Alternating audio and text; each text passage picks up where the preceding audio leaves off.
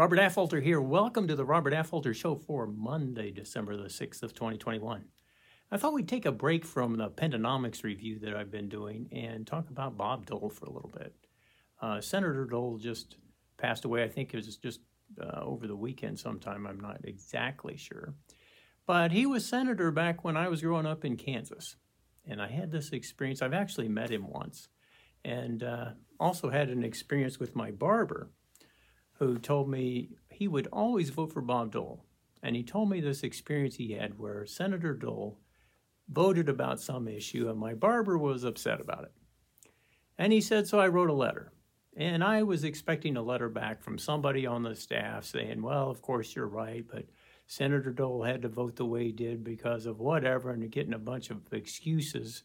You know, the the typical weaselly politician. And he said, instead, I got a letter back actually signed by Bob Dole telling me that I was wrong and convincing me why I was wrong. now, I think that's an important, not only a tribute to Bob Dole, but a, a tribute to an outstanding politician, a true leader.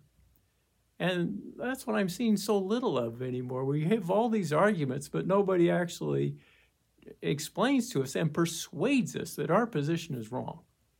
And if you can do that in such a way that the the person that's on the opposite side not only agrees with you but respects you more because of it, then you're beginning to be a politician up in the category of Senator Dole.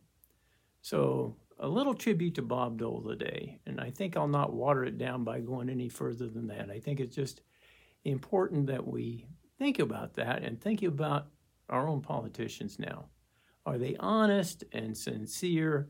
And can they come up with reasons for why they voted the way they did and actually convince people that are opposed to their way of thinking that they're right and the people opposing them are wrong?